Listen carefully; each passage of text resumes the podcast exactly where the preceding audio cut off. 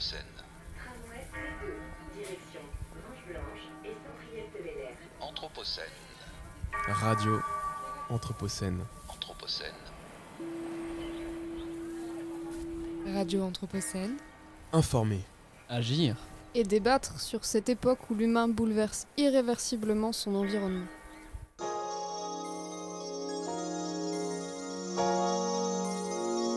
Anthropocène.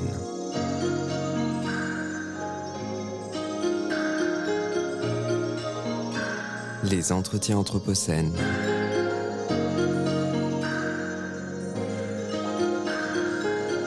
Anthropocène. Anthropocène.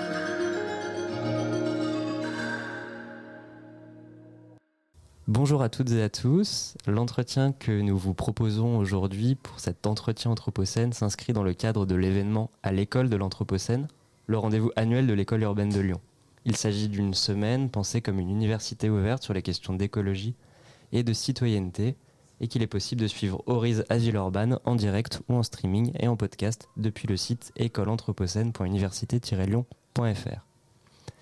Muriel Gandelin, vous êtes l'invité de notre entretien Anthropocène ce soir.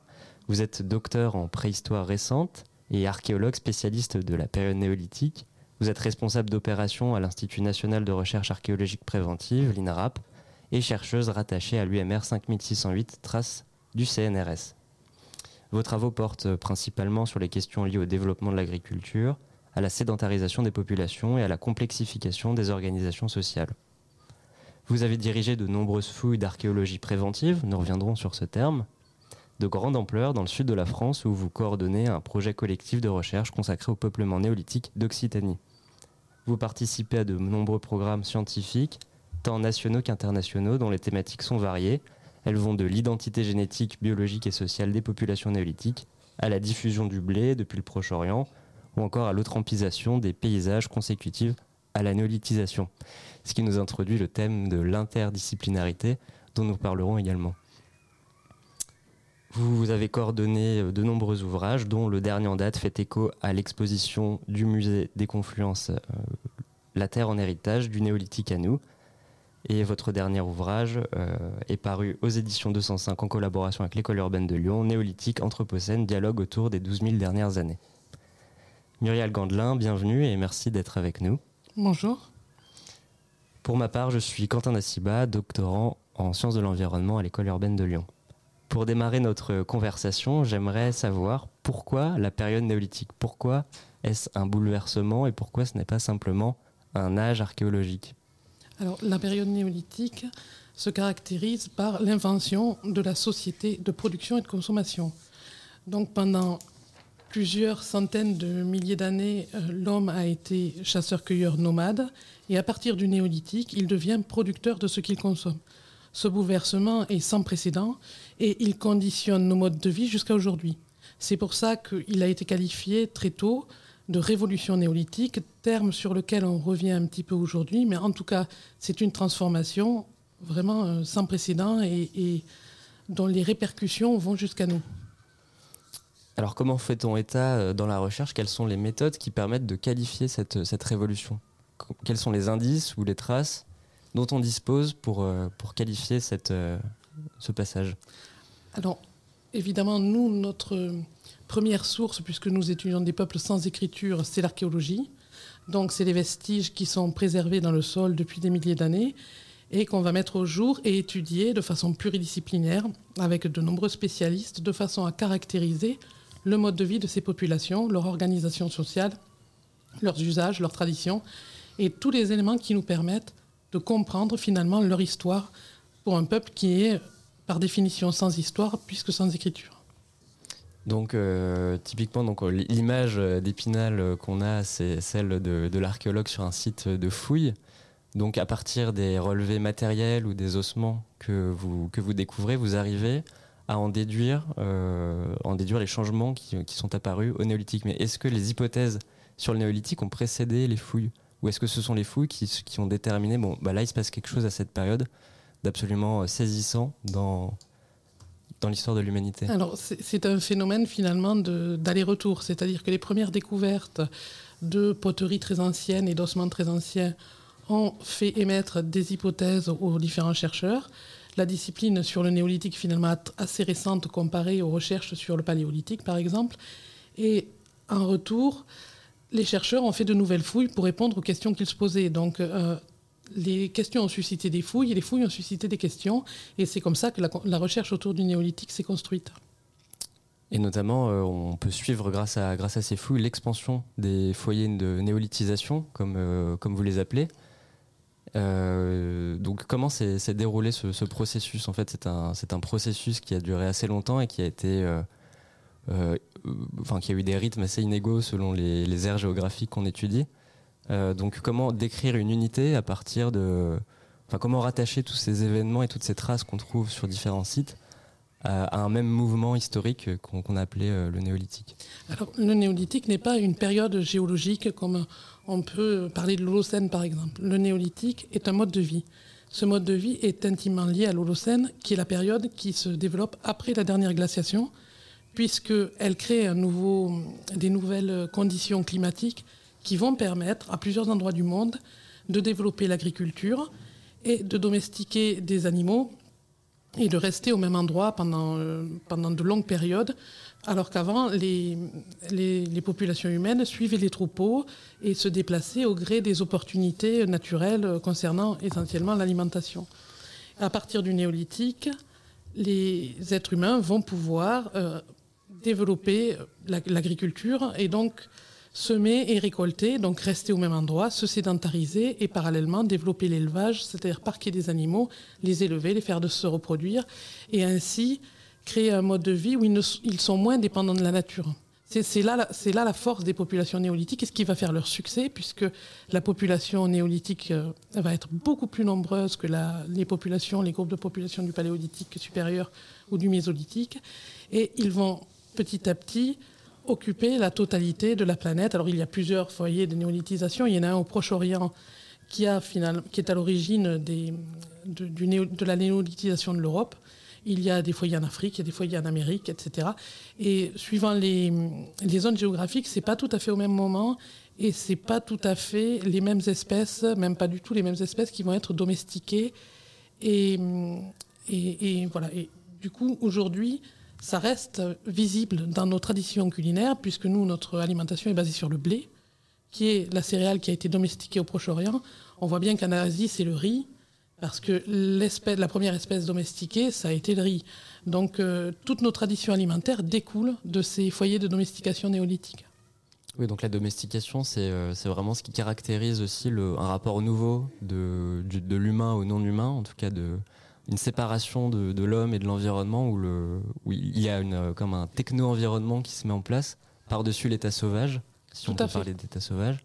Tout à fait. Il faut bien garder en mémoire que tout ce que nous appelons domestique sont des animaux qui, des, des plantes qui n'existent pas dans la nature. L'homme les a fabriqués par sélection à partir d'animaux euh, sauvages par exemple, le, les bœufs n'existent pas, dans, la nature. C'est l'auroch qui est l'animal sauvage qui, après des années, des, années, des dizaines, voire des centaines d'années de sélection, a donné des bovins. Et aujourd'hui, les bovins que nous consommons sont les bovins hérités des aurochs domestiqués au Proche-Orient et il y a euh, 12 000 ans. Et qu'apporte, puisque vous êtes membre de, de l'INRAP, donc euh, l'Institut national de recherche en archéologie préventive, Qu'apporte ce terme euh, préventif ou archéologie préventive aux travaux de l'archéologie et, et, particulièrement par rapport au néolithique Est-ce qu'il y a une démarche spécifique de l'archéologie préventive pour cette période et euh, quels ont été ses apports? Alors, l'archéologie préventive se définit parce que c'est une archéologie de sauvetage, c'est-à-dire qu'elle ne s'intéresse qu'aux vestiges qui sont menacés. Donc, avant la construction d'une autoroute, avant la construction du, d'un lotissement, il peut y avoir des vestiges. Et ces vestiges sont documentés par ce qu'on appelle des diagnostics. Et si ces diagnostics se révèlent positifs, à ce moment-là, l'État peut décider que leur fouille constitue un apport scientifique euh, important et que l'aménageur doit soit fouiller et enlever, lever cette hypothèque archéologique, documenter, donc c'est-à-dire cette, euh, cet habitat ou, ces données archéologiques, ou alors aller construire ailleurs. Il a le choix. Et dans bien des cas, ils préfèrent lever l'hypothèque archéologique, c'est-à-dire faire la fouille et construire son lotissement, que de le déplacer. Notamment quand les enjeux, euh, les, les financiers sont importants sur une autoroute, etc. Le, le prix finalement d'une fouille est assez anecdotique dans le prix d'une autoroute ou, ou d'une voie ferrée. Et c'est là que le- l'archéologie préventive se met en marche. Nous, on intervient à la demande de l'État pour lever cette hypothèque archéologique, c'est-à-dire pour faire l'étude de ces sites archéologiques. Si le site n'est pas menacé, l'archéologie préventive n'intervient pas. Ce qui intervient, c'est éventuellement une archéologie programmée, ou alors les vestiges restent dans le sol et seront fouillés par des générations futures, ce qui est aussi très bien. On n'est pas obligé de tout fouiller, et heureusement, puisque la science progresse, les disciplines progressent, et il est bien que dans 100, 150 ans, avec des nouvelles méthodes, ils puissent continuer à fouiller des sites néolithiques. La spécificité de l'archéologie préventive, c'est qu'elle est opportuniste. C'est-à-dire que moi, en tant que néolithicienne, je peux euh, intervenir sur un site et puis finalement trouver quelque chose auquel je ne m'attends pas, que je n'ai pas prévu, peut-être d'une autre période, peut-être euh, des vestiges inattendus. Et c'est ce qui fait un peu le sel de cette archéologie préventive qui est vraiment, euh, qui a une part de, conserve une part de surprise à chaque opération et qui nous amène à être euh, extrêmement ouverts et, en collaboration toujours étroite avec nos collègues des autres périodes. Alors, cette, euh, cette, cette semaine est consacrée à l'école de l'Anthropocène et j'aimerais vous entendre sur le lien qui peut exister entre le néolithique et l'Anthropocène. Vous avez évoqué que c'est au néolithique que l'homme devient moins dépendant par de nouvelles euh, façons d'habiter, devient moins dépendant de la nature. Euh, Est-ce que l'Anthropocène, ce n'est pas au contraire le- la reconnaissance du fait que nous avons enrayé la machine et que nous sommes, n'avons jamais été aussi dépendants peut-être des conditions climatiques qui aujourd'hui nous menacent en, en contre-coup de, des pressions que nous avons exercées? Alors, quel le- est votre point de vue oui, sur le néolithique Le néolithique a été hum, considéré par certains climatologues comme le début de l'Anthropocène, notamment par un climatologue, si je me souviens bien de son nom, il s'appelle Whitman, qui a dit que déjà la déforestation massive qui intervient au néolithique avait entraîné euh, un- des traces fines euh, de, comment dire, de modifications climatiques, mais des choses vraiment marginales, mais qui, qui lui semblent à lui visibles. C'est quand même très discuté et contesté.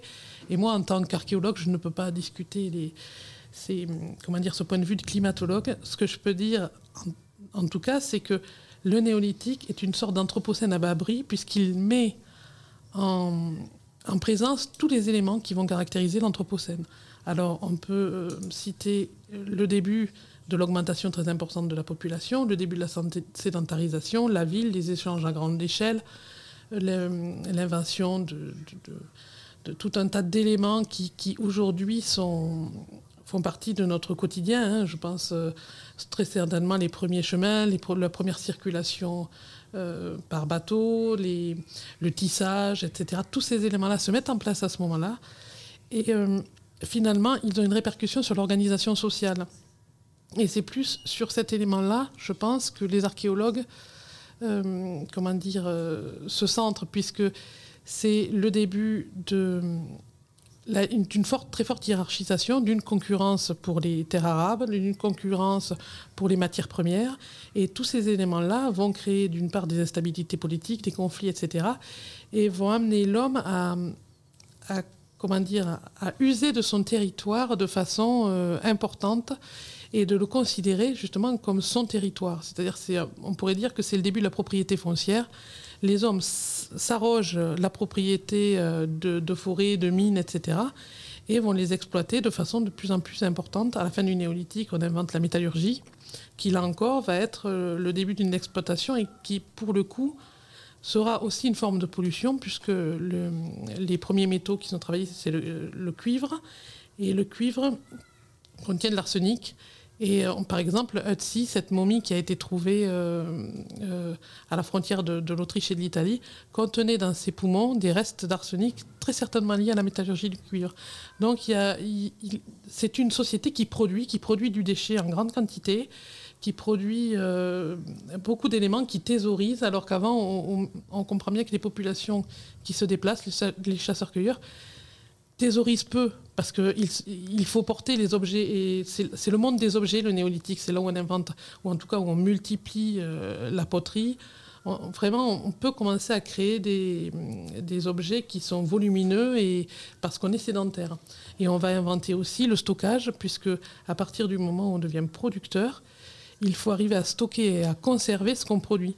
Et donc, au néolithique, on, invente tout un tas d'éléments de conservation, la conservation par le sel, la conservation par le gras, la fermentation, la conservation en aérobie, etc. Donc, en ce sens-là, c'est quand même un bouleversement par rapport aux périodes, aux périodes antérieures. Si je peux apporter par contre une petite nuance par rapport à ce qu'on appelle l'anthropocène, c'est que l'impact négatif euh, des populations néolithiques sur, euh, sur le- les paysages est quand même sans commune mesure avec ce qui s'est fait par exemple avec l'invention de la pétrochimie. Tout ce que produisent les néolithiques est assez neutre pour la nature, à l'exception peut-être de la métallurgie. Tout le reste, quand une céramique est cassée dans le sol, elle finit par se morceler, elle disparaît. C'est pas la même chose qu'un sac plastique ou, que de la radioactivité, etc. Donc il y a quand même une nuance et on ne peut pas dire que les néolithiques sont à l'origine de tous nos malheurs. Il y a eu de multiples moments dans l'histoire où l'homme aurait pu faire des choix différents et qu'il n'a pas fait. Et c'est pas une ligne continue, c'est-à-dire que euh, c'est pas parce qu'on a inventé le néolithique qu'on arrivait à la situation où on est aujourd'hui. On aurait pu très bien avoir des, des modes de consommation et des modes de vie beaucoup plus éthiques et beaucoup moins polluants à de multiples, euh, voilà, à de multiples, à de multiples occasions. Voilà, disons que le néolithique porte en germe euh, l'anthropocène qui désormais est une réalité, mais euh, cette, euh, ce, ce résultat aurait pu être différent si la suite des événements n'avait pas euh, abouti à, à la situation actuelle. Tout à fait, c'est pas parce qu'on invente le feu qu'on provoque un incendie. Il y, a, il y a beaucoup de choses à faire avec le feu à part un incendie. En revanche, il y a des, des parallèles intéressants, notamment vous avez parlé du, du sel pour la conservation euh, des, des aliments qui, euh, qui fait suite à l'accumulation permise par l'agriculture, par le développement de l'agriculture. Le, sel est un produit mondialisé euh, dès le début et la mondialisation est aussi euh, l'un des, des, problèmes qui fait que nous sommes dans un monde assez difficile à, à, maîtriser, en tout cas si on veut euh, par le, par le multiétatisme notamment, si on veut prendre des mesures environnementales d'ampleur, la mondialisation fait que tous les processus s'insèrent à des échelles qui dépassent les territoires où sont prises des décisions. Euh, donc c'est un parallèle intéressant à faire, c'est-à-dire qu'il y a des, correspondances ou des analogies qui, qui perdurent entre le, moment néolithique et le moment actuel. La mondialisation en est, en est un, et j'aimerais vous entendre aussi sur la question des migrations qui, euh, donc à l'époque néolithique, euh, sont plutôt liées au foyer de, néolithisation, donc la migration par le peuplement. Mais il y a eu des rencontres avec euh, des populations autochtones qui étaient déjà sur place lorsque ces foyers se sont développés, notamment du Proche-Orient vers, euh, l'Europe. Et euh, le parallèle est, saisissant avec la situation que nous vivons actuellement, et notamment qui risque de s'amplifier du fait des migrations climatiques. Donc est-ce que cette, comparaison vous, vous paraît pertinente et, plus largement, pouvez-vous nous parler des, migrations et de, des processus de mondialisation qui ont eu lieu au néolithique? Alors, les néolithiques ont effectivement pratiqué un commerce à très grande échelle. Alors, pas à l'échelle mondiale quand même, mais on voit très bien que hum, les haches polies en jadéite qui sont produites dans les Alpes vont par exemple jusqu'au Danemark, où le sel typiquement fait l'objet d'un commerce d'ailleurs peut-être lié à celui de la jadéite, et il y avait certainement des routes commerciales dont, dont, dont saisit mal exactement l'organisation aujourd'hui, mais qui ont existé très tôt euh, qui ont existé très tôt. Il y a des tombes néolithiques en Espagne qui contenaient un matériel exceptionnel avec de l'ambre qui pouvait venir de la Baltique, des, de l'ivoire d'Afrique, de l'ivoire d'Asie. Donc il y avait vraiment euh, une, comment dire, un commerce de ces matériaux précieux. Alors c'était peut-être plus souvent un commerce de proche en proche qu'un commerce à longue distance, c'est-à-dire que ce n'était pas le même individu qui parcourait des milliers de kilomètres, mais peut-être plusieurs groupes qui chacun faisait une, une partie du trajet. Euh, Pour ce qui concerne euh, les migrations néolithiques, c'est un sujet qui est un peu complexe puisque le néolithique se diffuse par ce que l'on appelle un, euh, un phénomène de- d'expansion endémique. C'est-à-dire que chaque village, en fait, dès qu'il est devenu trop important, est obligé de se diviser, un peu à la façon d'une ruche, parce qu'il faut bien avoir conscience que les terrains nécessaires à nourrir des populations néolithiques sont extrêmement plus vastes que ceux nécessaires à nourrir les populations actuelles. Pour donner une idée simple, sur un mètre, sur, euh, un mètre carré de blé, aujourd'hui, on ramasse dix fois plus de graines de blé qu'au néolithique.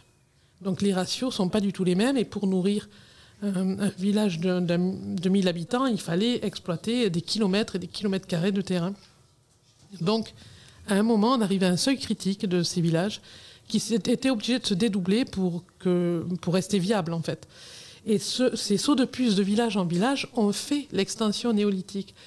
Alors, c'est un peu différent de la migration telle qu'on l'aperçoit aujourd'hui, parce que chaque, chaque individu, en réalité, ne faisait que quelques dizaines de kilomètres. hein. Donc, euh, c'est pas vraiment. euh, on peut pas faire une flèche du Proche-Orient à l'Europe. C'est vraiment des sauts de puce qui ont colonisé. Et effectivement, les populations néolithiques ont rencontré au cours de ce processus des populations de chasseurs-cueilleurs mésolithiques. On a très peu d'images de, ces contacts. Par contre, euh, ce que l'on voit, c'est que le mode de vie mésolithique a disparu très très rapidement. Ce qui veut dire que probablement ce mode de vie néolithique était plus séduisant et eux-mêmes ont abandonné leur mode de vie euh, mésolithique ou alors peut-être certains se sont retirés dans des zones extrêmement reculées, mais on ne voit plus de traces de, de mésolithique très rapidement après l'arrivée des populations néolithiques qui étaient quand même beaucoup plus nombreuses.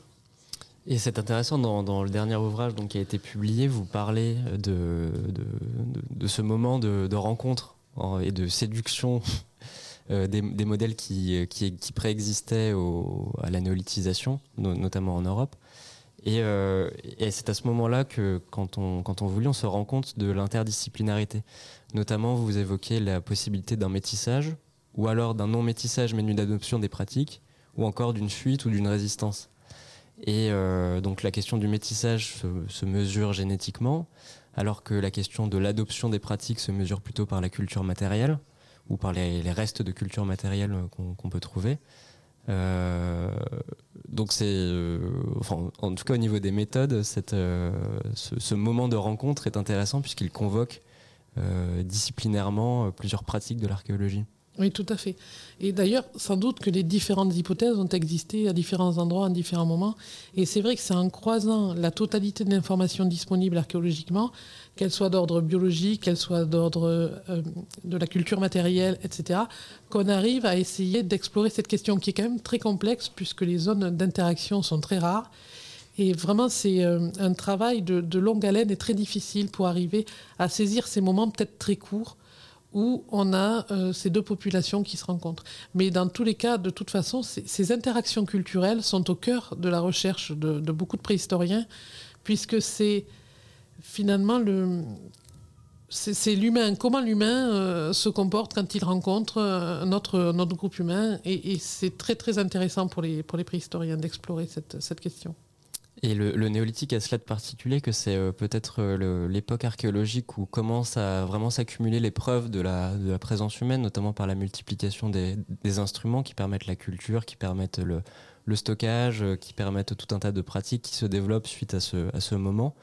Donc c'est une époque qui est à la fois plus facilement documentable peut-être que des époques précédentes en, archéologie. Et c'est une époque en même temps donc qui, qui de fait, du fait de ces traces qui nous restent, sert de référence, notamment en termes de paysage. Donc, euh, si on prend le, cadre des, limites planétaires, dont il a été question assez récemment avec le franchissement très récent dans l'actualité de la cinquième limite qui porte sur les pollutions, euh, les pollutions anthropiques euh, apportées à l'environnement. C'est intéressant parce que ce cadre des limites planétaires pose son état de référence écologique, enfin nous demande ou en tout cas nous propose des indicateurs qui, euh, qui s'appuient sur l'état climatique de l'Holocène, c'est-à-dire qui coïncide avec le début du néolithique. Et ce qu'il nous dit, c'est attention à ne pas dépasser euh, des valeurs limites par rapport à cet état euh, écologique dit de référence, mais qui est un état qui coïncide avec un moment où on sait, par documentation, que ça n'a jamais été non plus un état totalement sauvage. Donc, est-ce que sur cette, sur cette espèce d'idée d'un état zéro, euh, d'un état vraiment sauvage, d'un état de nature primaire, euh, est-ce que ça a jamais vraiment en fait été le cas? Euh, Est-ce que cette nature primaire a jamais vraiment existé? Parce que dès le développement massif du, genre humain, à partir du néolithique, il y a tout de suite eu confusion entre nature et culture. Donc s- est-ce que c'est pertinent pour vous, avec votre regard d'archéologues de parler d'un état de référence écologique et de le placer précisément au moment où, se, où, émerge le, néolithique Alors, c'est référent, c'est cohérent parce que euh, le début de l'Holocène, c'est finalement le début de notre ère climatique. Et c'est cette ère climatique-là qui a permis l'expansion humaine. Le néolithique découle de, cette possibilité offerte par le réchauffement climatique. Donc c'est vrai que si on se plaçait avec, une référence qui serait au paléolithique ou à une période plus ancienne, mais le climat était finalement beaucoup moins favorable au développement de l'espèce humaine. Et comme ces limites planétaires, finalement, sont une inquiétude essentiellement pour, pour l'humain. Il ramène à l'époque de l'optimum de développement euh, de, l'humanité, qui était le néolithique, puisque, enfin, qui était le début de l'Holocène, puisque à ce moment-là, on a toutes les, le climat est favorable et la pollution n'existe pas encore. Donc on est à une zone de, comment dire, de, euh, assez favorable dans le sens où la pollution n'est pas présente et les conditions climatiques sont optimales. Voilà. Donc, ce qui justifie, oui, pour vous, de, la, la pertinence de parler d'un état de référence écologique malgré tout à cette période. Tout à fait. Euh, Référence écologique, surtout pour, euh, en vérité, pour l'humanité. Puisque pour les animaux, c'est un petit. Enfin, à mon avis, c'est c'est pas les mêmes paramètres qui rentrent en ligne de compte. Un- euh, toujours par rapport à cet état de référence, mais peut-être moins en termes écologiques, peut-être plus en termes de- d'imaginaire que nous avons aussi de cette période. Euh, il y a beaucoup de mouvements euh, actuellement de, ré- de ou de néo-ruralité, euh, des espèces de retour aux sources à un état de, nature. Alors, co- comment comparez-vous ces, aspirations au réensauvagement et, et le, le désensauvagement peut-être qui a eu lieu au néolithique? Enfin, comment lisez-vous cette quête actuelle par rapport à la- à l'abandon en fait du sauvage qui a eu lieu historiquement? Avec, pa- pardon, avec un peu d'amusement, parce que finalement, euh, ce qui nous paraît euh, aujourd'hui naturel, très souvent ne l'est pas, euh, depuis, depuis très longtemps. Ce qui naturel, c'est la forêt primaire. Donc, à partir du moment où on, possède un téléphone, une maison, etc., on s'est éloigné du cadre naturel de, de- de l'humanité. Ceci étant dit, c'est aussi très positif, puisque faire entrer en ville de la biodiversité, euh, faire des jardins sur les toits, faire laisser euh, les mauvaises herbes se développer dans les jardins, etc. Tout ça est quand même positif d'un point de vue euh, écologique et, naturel. Donc c'est bien d'essayer de tendre vers un mode de vie plus plus, éthique, plus voilà. Après, penser qu'on va revenir au mode de vie euh, néolithique ou à des modes de vie même, euh, ne serait-ce qu'avant les années 50, est, complètement illusoire. Ne serait-ce que par, euh, par rapport à l'accès à la médecine, qui va renoncer à se faire soigner, à, à, voilà, à recourir à l'atome, par exemple, pour soigner un cancer, ou voilà, qui va renoncer à son téléphone portable, qui va renoncer à, à- au transport en commun. Euh, voilà, marcher à pied, c'est quand même très fatigant. Et je pense qu'il y a une notion qui est très intéressante qui a été développée par un chercheur qui s'appelle Scott, qui s'appelle qui est la notion d'autodomestication de l'homme. L'homme s'est tellement domestiqué lui-même qu'il ne peut pas revenir physiquement, il ne survivrait pas à revenir à des modes de vie trop beaucoup plus, anciens, beaucoup plus rustres, on n'a plus cette capacité à, à survivre dans des milieux que- qui seraient... Les milieux néolithiques aujourd'hui seraient pour nous hostiles. Marcher des centaines de kilomètres pour, euh, voilà, pour aller récupérer des, des matières premières. euh, bon, les maladies étaient extrêmement présentes, la, la mortalité infantile était extrêmement présente. Une femme sur cinq devait mourir en couche. Donc c'est des- c'est pas du tout euh, un Éden au sens où on l'imagine. C'était quand même des vies très dures. La- la- L'espérance de vie était très basse. Hein, située, euh, la plupart des, squelettes qu'on trouve n'ont pas dépassé 40 ans. C'est- assez rare d'avoir des personnes qui soient plus âgées. Donc euh, vraiment, c'est pas euh, pas un idéal, voilà. C'est pas un idéal. Euh, ça, a permis à l'humanité d'évoluer, mais finalement renoncer à notre confort, c'est beaucoup plus facile à dire ou à projeter qu'à faire. Et je pense pas que ce soit en mettant un hôtel insecte dans son jardin qui va euh, être une preuve de, renoncement. Voilà. Par contre, c'est très bien et il faut continuer à le faire et c'est vraiment porteur, on va dire, plutôt que de vouloir retourner en arrière. Moi, je pense qu'il faut s'inventer un nouveau futur qui soit aussi plus écologique et plus proche peut-être des modes de vie traditionnels, mais en aucun cas euh, aspirer à retourner à ces modes de vie qui étaient quand même très difficiles. Donc un irréversible en fait, mais qui peut déboucher sur des nouvelles formes d'hybridation euh, dans notre rapport aux, données, aux données naturelles. Disons. Tout à fait. Il faut puiser dans le passé des bonnes choses, voir ce qui était, par exemple, pour prendre un exemple très simple, hein, une brosse à dents électrique, que tout le monde utilise ça, une brosse à dents électrique, ça, pollue beaucoup plus qu'une brosse à dents euh, normale, euh, telle qu'on en utilise encore il n'y a pas si longtemps. Donc c'est des petits choix comme ça, finalement, sont porteurs de, progrès malgré tout. Et je pense que c'est la pression globale de la population qui va vouloir plus de jardins, plus de, voilà, plus de nature, peut-être des ruches en ville, etc. Cette pression populaire va faire évoluer les politiques. Et je ne crois pas du tout en sens inverse. Les, politiques et l'industrie, eux, ils courent vers la rentabilité, alors que la population, elle va plutôt tendance à courir vers une forme de bien-être. Et c'est en imposant cette demande de bien-être aux architectes, aux, hommes politiques et, aux, entreprises commerciales qu'on va finalement faire progresser la cause écologique. Et je ne crois pas du tout que le petit ne peut rien. Je crois que c'est tous les individus individuellement qui peuvent quelque chose, contrairement aux États qui, globalement, ne font pas grand-chose. Merci. c'est un point de vue très personnel. C'est entendu. Merci Muriel Gandelin pour cet entretien qui touche à sa fin. Vos réponses étaient extrêmement instructives et ont bien complété le, le débat que vous avez, ou en tout cas la table ronde qui vous a rassemblé avec Isabelle Daniel et Michel Lusso lundi soir. Merci pour votre participation à cette euh, semaine à l'école de l'Anthropocène. Et belle suite. Merci beaucoup.